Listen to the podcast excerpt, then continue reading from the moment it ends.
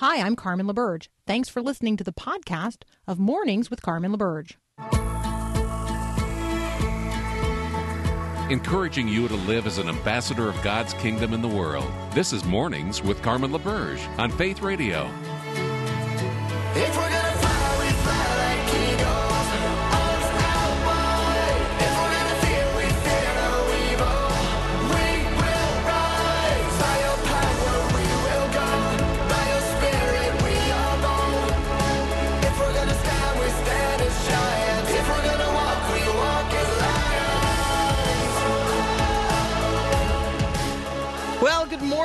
morning. I'm going to lead off on this Monday morning, the 22nd of March, uh, with a question.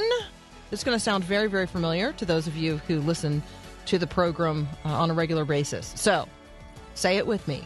Where in the Word are you today? Where in the Word are you today? Well, we are reading the Gospel of Mark during the month of March in the lead up to Easter. And so, my answer to this question here on air is going to consistently be we're in the Gospel of Mark. And we started this on Saturday. So today we're reading Mark chapter 3. But there's no reason that you cannot uh, join us now. And if you want to, you know, sort of let us know that you're reading with us, you can do that at myfaithradio.com. Just check out the Lenten reading invitation. So we are in Mark chapter 3 today. Jesus uh, enters the synagogue and encounters there a man with a withered hand. And and you're you're going to note as we read, and here's maybe what I want you to listen for throughout the Gospel of Mark: how people respond to Jesus. Just ask yourself that one question throughout the entirety of your reading of the Gospel of Mark: How do different people respond to Jesus?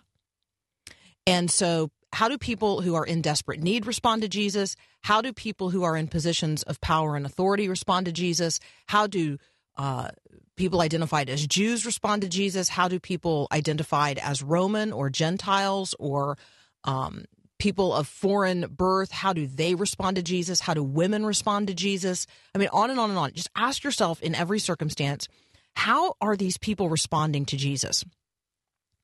So again, he entered the synagogue, and a man was there with a withered hand. And they, the they here is uh, the religious leaders of the day, watched Jesus to see whether he would heal the man on the Sabbath, so that they might accuse him. Now, who's the who are they focused on? Well, they're focused on Jesus. Jesus is focused on who? The man with the withered hand.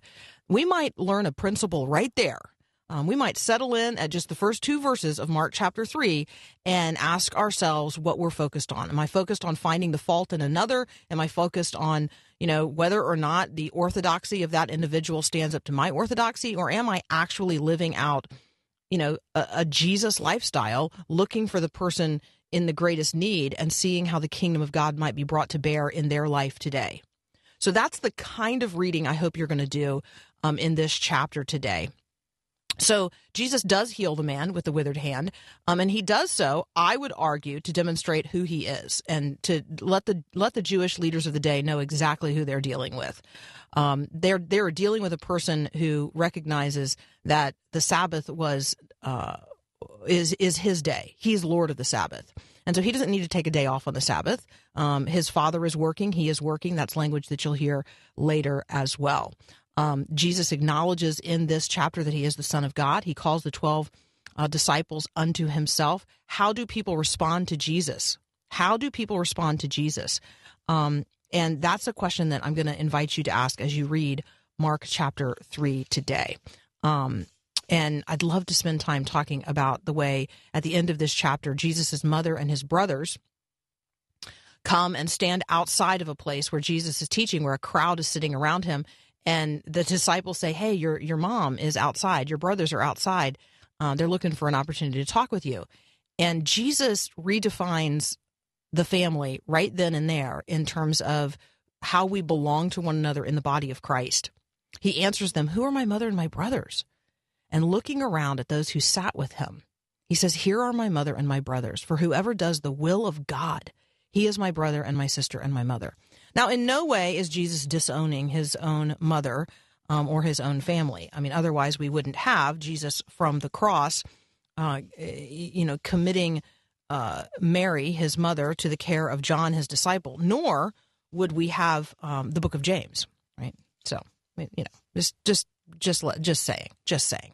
Okay, so um, we got Zach Jenkins teed up next. COVID, COVID is the headline news. More than a quarter of Minnesotans have had at least one vaccine dose. Fifteen percent of state residents have already completed their vaccine or vaccinations. We're going to catch up on a number of COVID headlines next with Dr. Zach Jenkins. We'll be right back.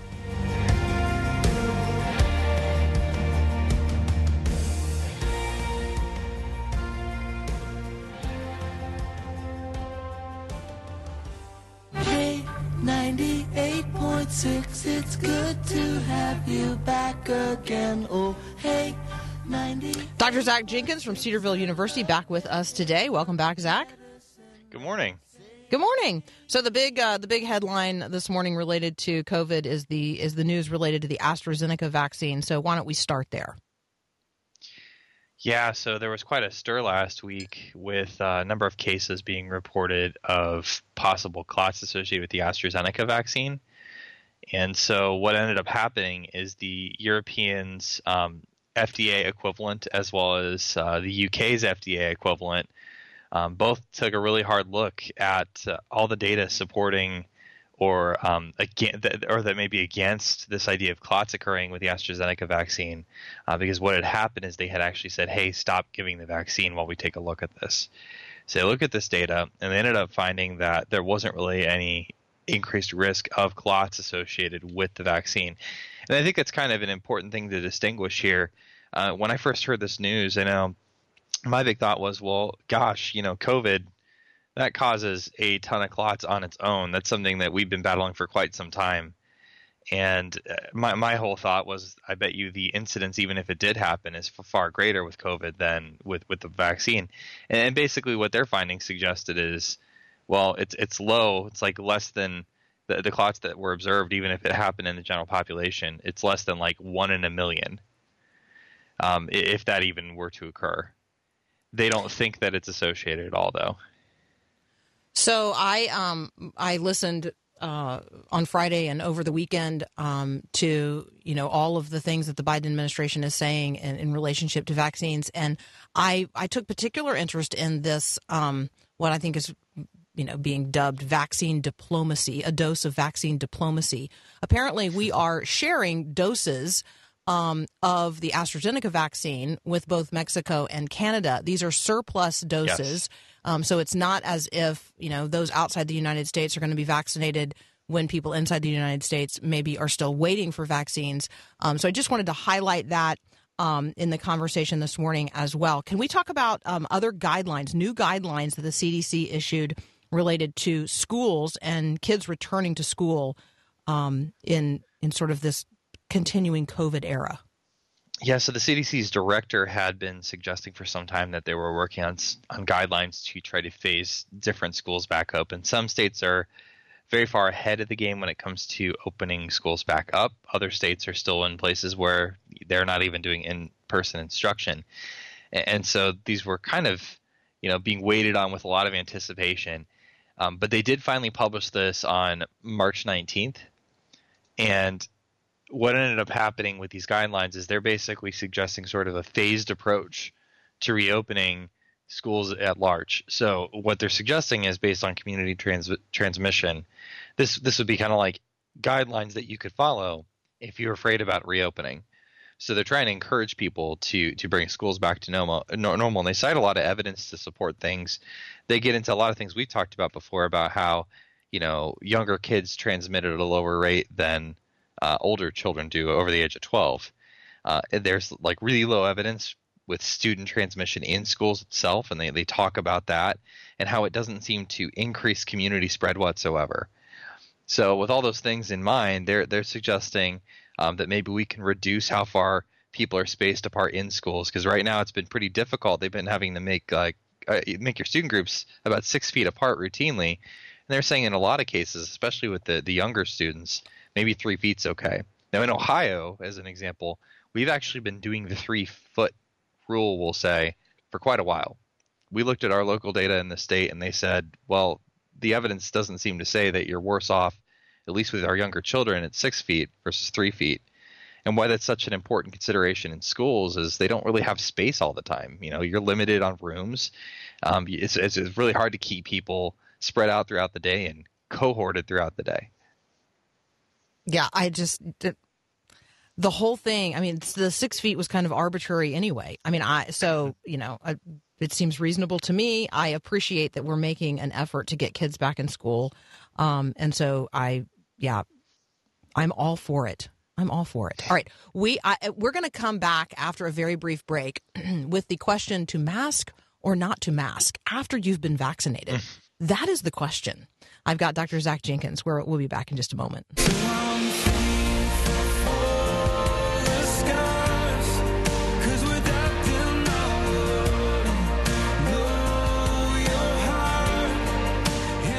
All right, returning to my conversation with Dr. Zach Jenkins. Um, Zach, you are uh, you are on the front lines of um, of COVID. You are in an environment where uh, you have witnessed its effects on people. Um, you you know what we're dealing with. I think there are certainly people listening who um, are certainly still skeptical about vaccines. I'm getting a text from um, you know from some communicating as much.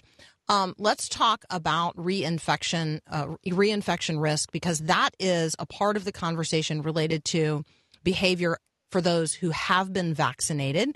So we've, you know, we've heard very public debates about whether or not people who have been vaccinated uh, should continue to mask, and um, we have public figures who obviously have all been vaccinated, are in uh, rooms with one another. Some of them are wearing masks, and now some are not wearing masks. Let's just talk about um, COVID reinfection risk.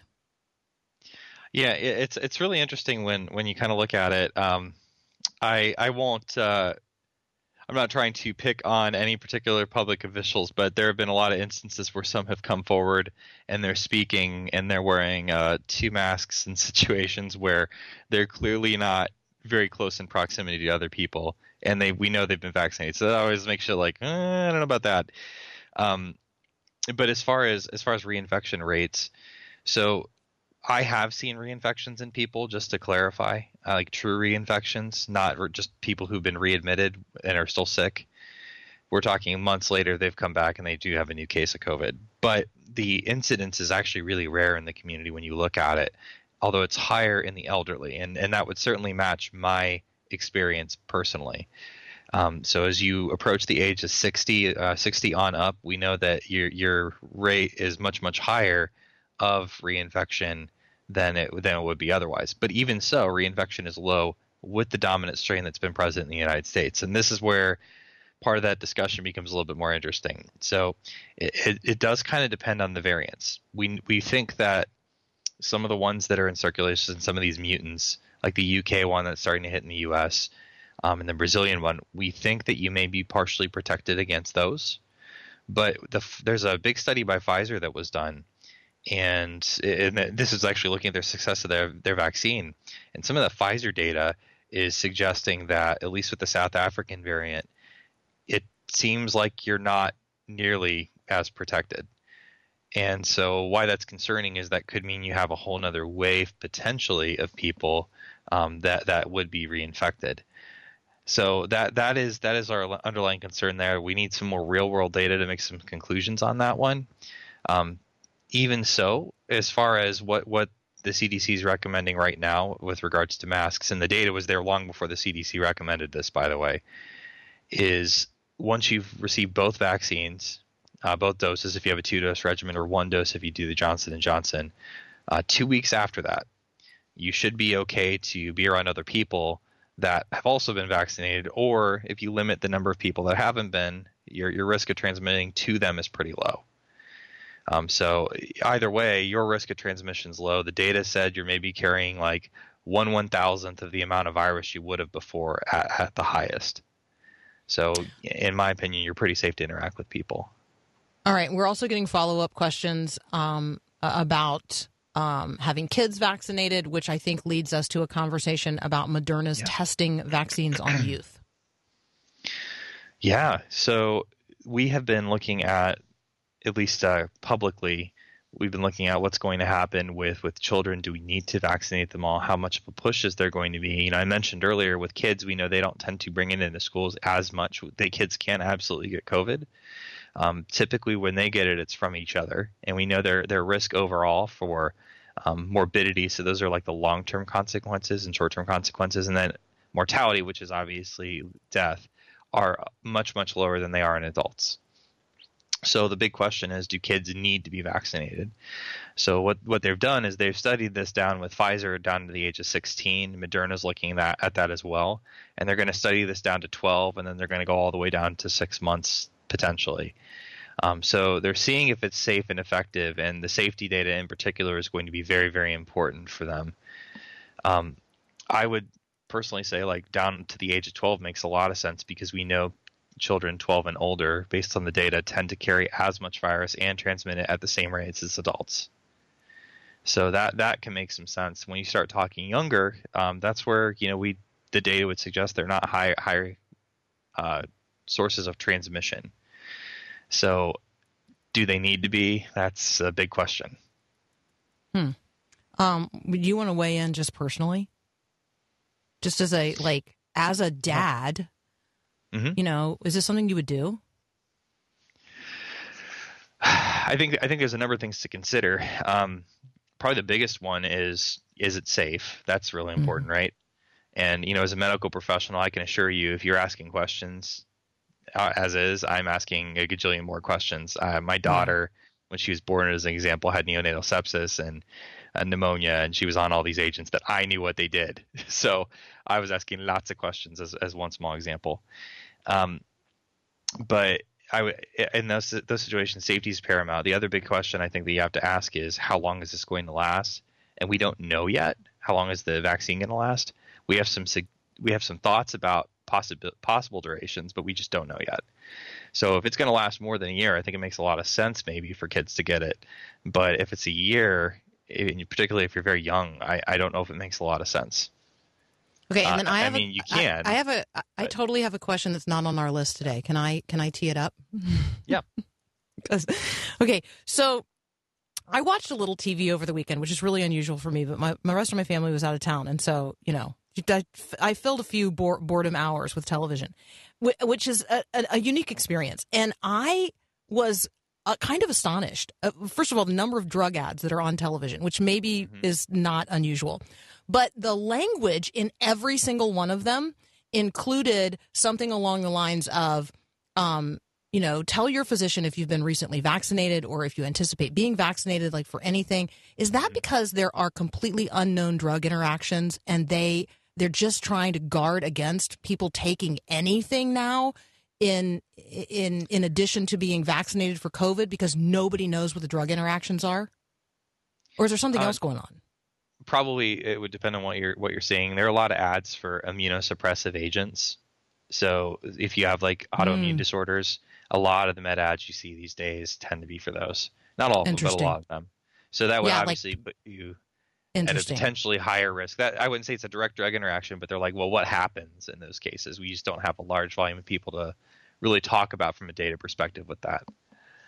super interesting and i thought that maybe since you know you are our PharmD Hiker you might um you might know so there you go all right um zach we love talking with you as always um i think that people are going to want information going forward on um covid passports are we going to have to have them what might they look like can you spend a couple of minutes talking about that Yeah, so there there's some debate, and I think I think this is understandably a big concern. You know, um, the Left Behind books came out, and so everyone I think has always been on like red alert. Well, what what could be happening with with this? or these signs of the end times potentially? Uh, It's a good question, right? Um, that's not a bad question to ask, but at the same time, I I think I'll mention that if you look at other countries, they've already had situations where, in order just to get in the country, you have to be vaccinated. Like this is not something that's never happened before. Um, now, not with COVID specifically. That's the newest animal, right? Mhm. Uh, but but we've had other other places before with other vaccines that already require that. So what will happen? they- They're actually thinking about in some countries, New Zealand suggesting this, using like an application on your phone. And maybe carrying some of that around with you. Now, people have a lot of privacy concerns with that. Well, what does that mean? Who's going to have access to that data and that sort of thing? But it would allow people to potentially go between countries. There's no hard and fast rule. No one's made a decision on this. Uh, World Health Organization recommended against it a number of months ago. The CDC's not endorsed it. The uh, government has not endorsed it on our end, anything like that. Um, so it's probably too early to call, and no one's saying that you have to use it to buy things with, right? Um, but I, I, I, I think I would just hesitate to, I think be be too nervous about that from the perspective of you know I, I think people get concerned about mark of the beast and everything like that too. Um, but but remember that I think that's a heart choice, not just like a you have to do this kind of choice. You're you're choosing Mhm. to follow someone else. That's a very clear choice, right? Yeah, Um, absolutely. so I, I, I would just encourage people to think about it from that perspective. If if that's happening, you're you're choosing to follow a, a bad source. That's actually not good. Well, obviously that's probably the mark. But other than that, yeah, I'm no theologian by any means, but I think that that distinction but is pretty clear. well, every single one of us is a theologian because it's really, you know, how are we thinking and processing information about God? So we appreciate. Oh, um. Yeah, I mean, we appreciate your your real world application of um, the Christian worldview in your area, in your particular area of expertise. And you know, not all of us share your area of expertise, and certainly pastors out there. We observed this at the end of last week. Pastors are not epidemiologists, and so. Um, we're so grateful for people who are thinking about these things and can help the rest of us understand because otherwise we're asking our pastors questions that they they are absolutely not in a position to answer. So um, I, I really very much appreciate the way you approach this. So that's Dr. Zach Jenkins from Cedarville University. You can far, you can find him on Twitter at farm, not like the farm where I live, but the farm like the pharmacy, PharmD Hiker. There you go, Dr. Zach. Thanks again. All right, have a good day. You too. We got to take a quick break for knowing God.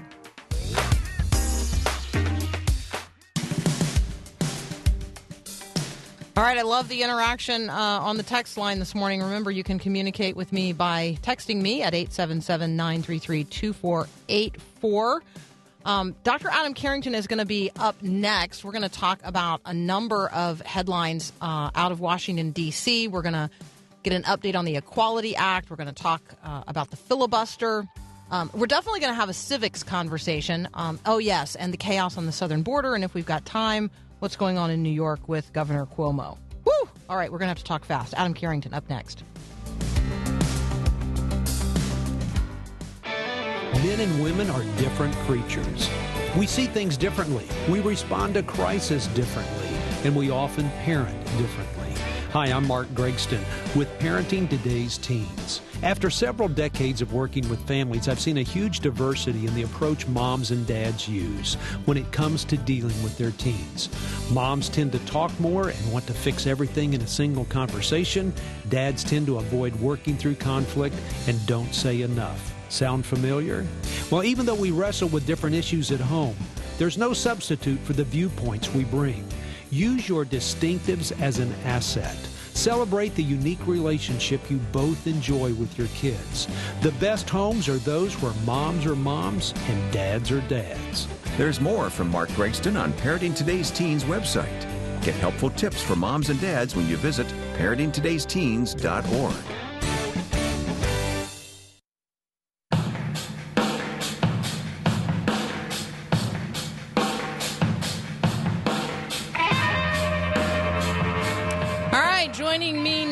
Dr. Adam Carrington from Hillsdale College, although he's joining us from New Jersey, where he is in my old stomping ground at Princeton. Yes? Yes, I am. Yeah. Okay, uh, one, on- one of my favorite things about about spring in Princeton, which my guess is has not quite arrived yet, but the trees like all spontaneously turn into like bouquets on sticks. Like it is so I can't wait till that happens for you. We were talking about that, and we're wondering because it still looks very wintry as far as as the foliage, but we've heard how beautiful it is. So we're looking It- forward to that It is stunning. It, yeah, it is. It is stunning when that happens. Okay, so um, Adam, bring us up to date on the Equality Act.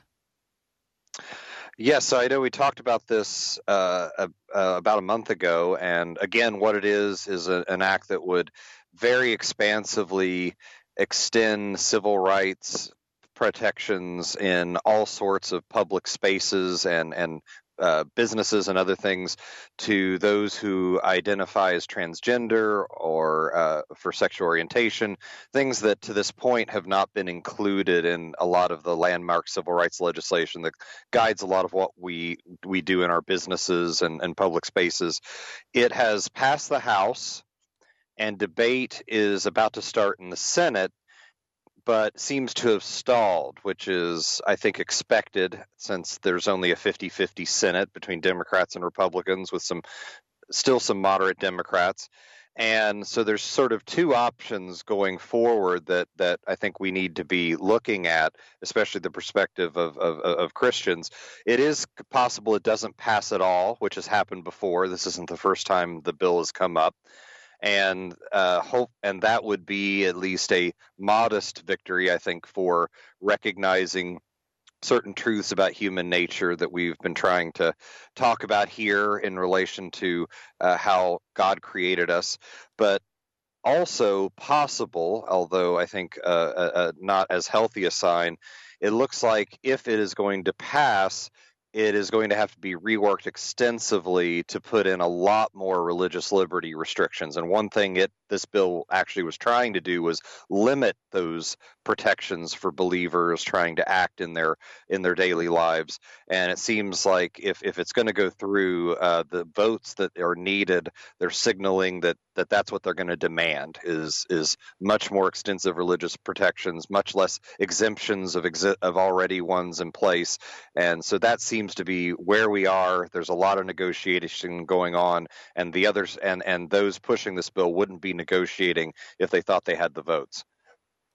Which I think is maybe comes as a, as a surprise to some people. So I'm thankful for that.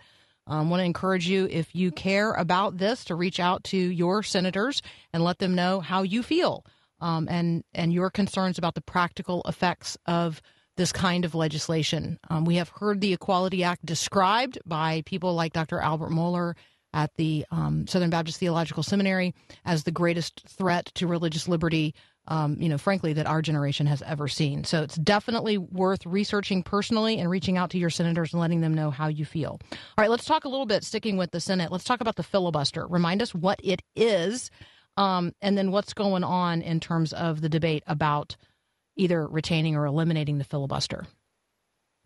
Right. So the, the filibuster is the uh, method by which one can uh, keep from ending debate and going to a It's a vote. stall tactic. bill. Is it fair to say it's a stall tactic? It has become one, yes. And Mm. actually, many people, the most famous one you may have known is if you're a classic film buff, Mr. Smith Goes to Washington, Jimmy Stewart prominently filibusters in the Senate. And originally, what it was intended to do was the Senate saw itself as a, the great deliberative body of of republics and wanted to make sure that no one didn't get to have their say, that every senator got to talk as long as he wanted if he had something to say. It slowly developed into a stalling tactic, as you said, to try to keep a bill from being voted on to maybe try to force negotiation. And that's where you had often these epic you know the longest filibuster ever was 24 hours and 17 minutes back in the back in the mid 20th century.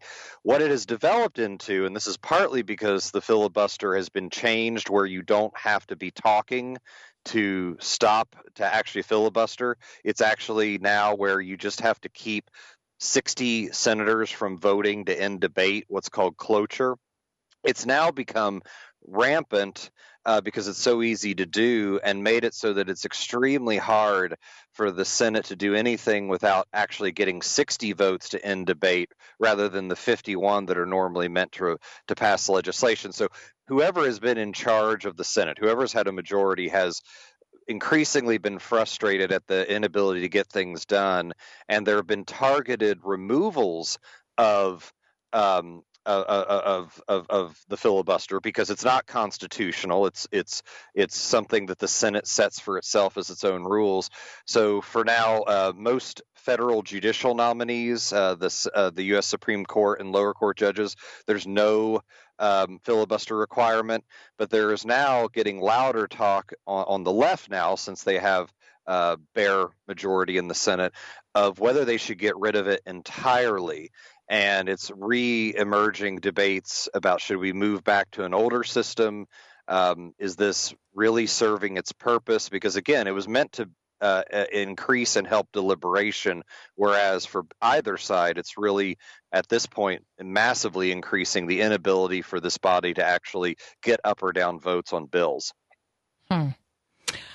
Um, if you were um, in the Senate and you were um, going to filibuster something, what would you use as your reading material?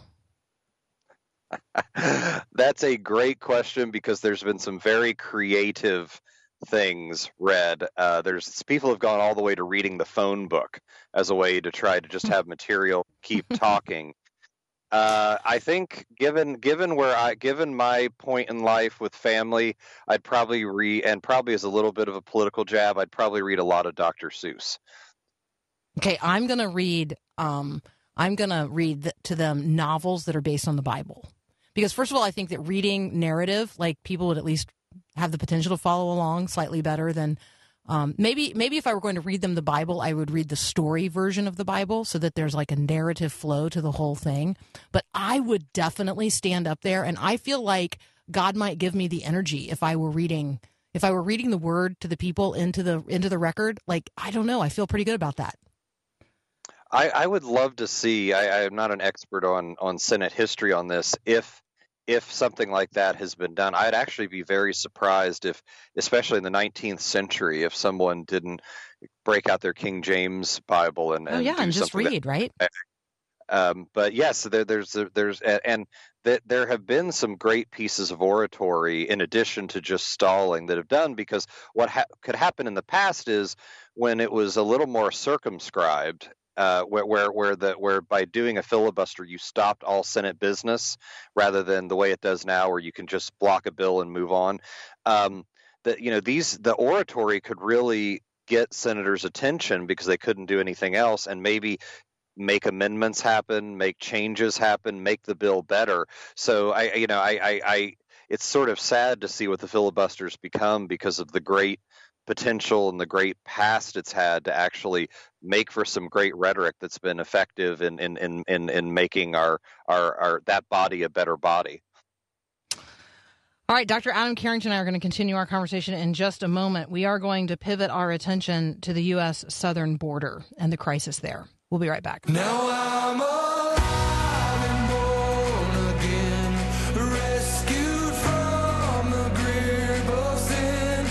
All right, continuing my conversation with Dr. Adam Carrington, we're going to pivot our attention to what's going on a surge of migration at the U.S. southern border. Um, the new DHS chief says the border is closed. Uh, not exactly sure what that means. Won't give a timeline for facilities that are capable of handling the surge in unaccompanied children. Let me just read the top line here. Homeland Security Secretary Alejandro Mayorkas uh, declined Sunday to provide a timeline for when the Biden administration would open new facilities that would be capable of handling the surge of unaccompanied children at the southern border. Um, we've got we've got kids who are coming across the U.S. southern border, um, thousands of them, and there there are timelines in which they are not supposed to be uh, detained for any longer than 72 hours. Some of them have been uh, now in those detainment facilities for more than 10 days. Um, there, this is uh, it's just a nightmare. This is just a total nightmare on the southern border. So I don't know. Weigh in, weigh in, Adam. And a and a repeated one. It's not as if the- Unnecessary. It's totally unnecessary. and and and, and not as if the, the the idea I think among some was it was all President Trump's fault and that if you just took away the child separation policy things would be would be fine. And uh, and absolutely absolutely not.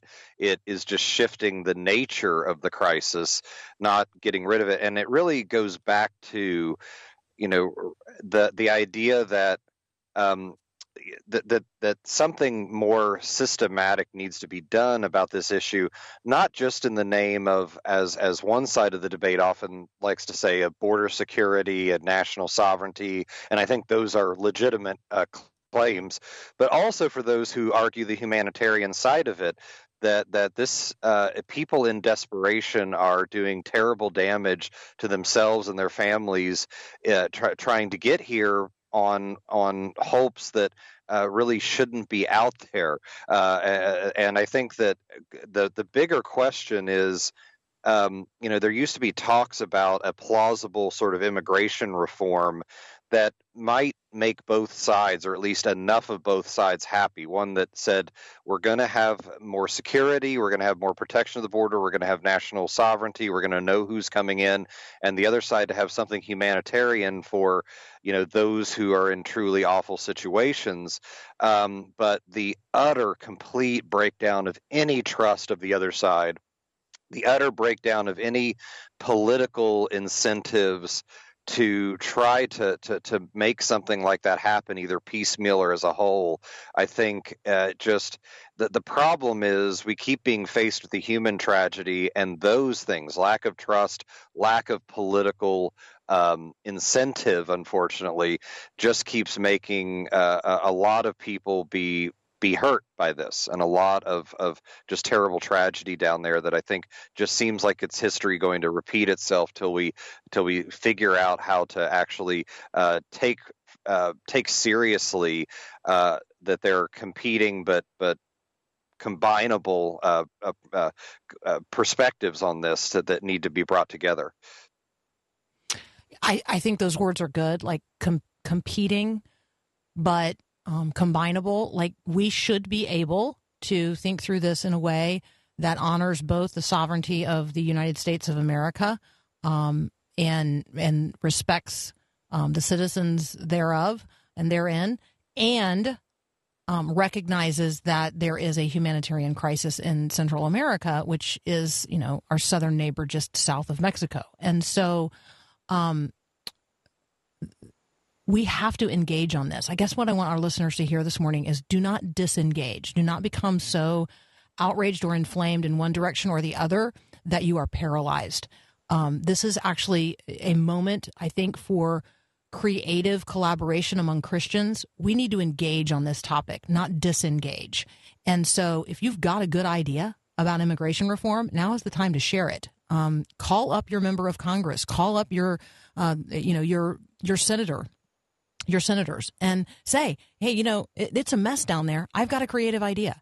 Um, and keep calling until someone listens. That that's gonna. I, I don't know what else, Adam, to to recommend at this point, other than God's got a solution to this problem, and somebody listening right now maybe has their maybe has the idea that is workable or the a constellation of ideas that would be workable, and they need to be brought forward now. Yeah, and I think there the ideas are already out there uh, in some of the things we were just talking about. It's a matter of the showing people that there's political will to make the kind of of, of compromises that would would do it and seeing that the other side may have decent intentions that's that's part of the breakdown mm. in trust seeing the other side as evil and despicable and hateful when I think when when you know you, there's always bad people on every side of the spectrum, but that I think by and large there's a critical mass on both sides that if that I honestly believe they're trying to do justice and have good intentions and have legitimate points even if some of their points aren't made the right way or or they go off on them in the wrong direction.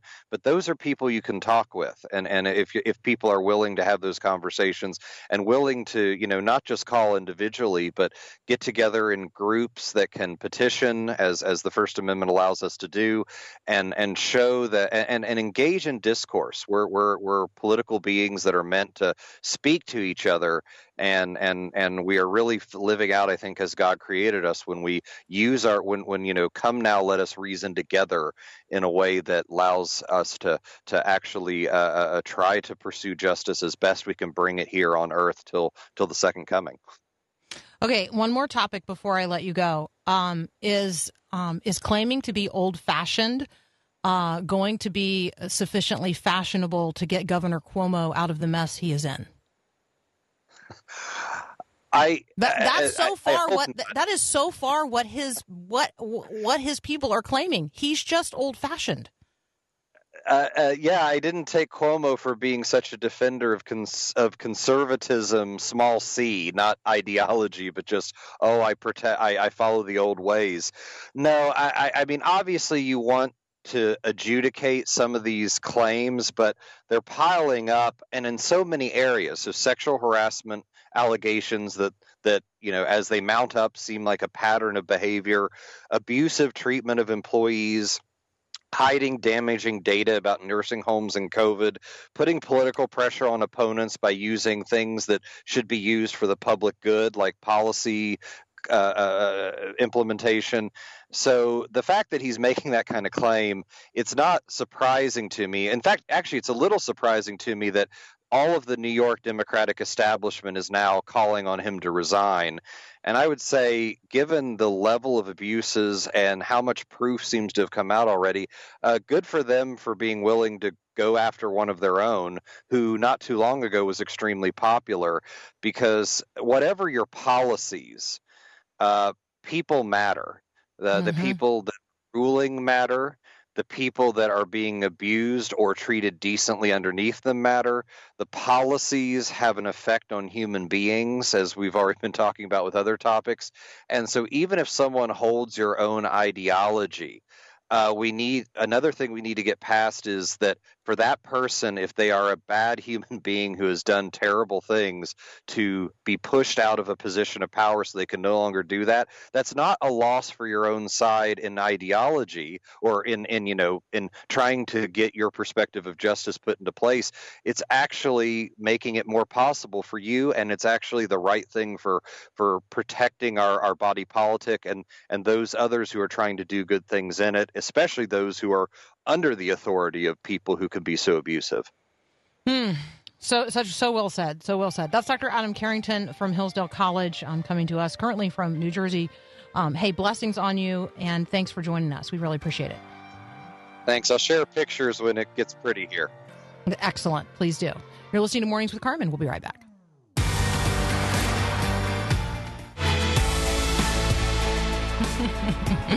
your filibuster reading. Thank you for those of you who are chiming in on your filibuster reading. Uh, some people think that maybe they would read A Tale of Two Cities or uh, Les Mis or Orwell, Solzhenitsyn. What would you read if you were going to hold out as a filibuster in the Senate? You got another hour of Mornings with Carmen up next. Stay tuned. Thanks for listening to this podcast of Mornings with Carmen LaBerge from Faith Radio.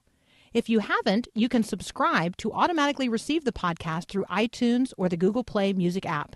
That way, you never miss an episode. It's also available anytime at myfaithradio.com.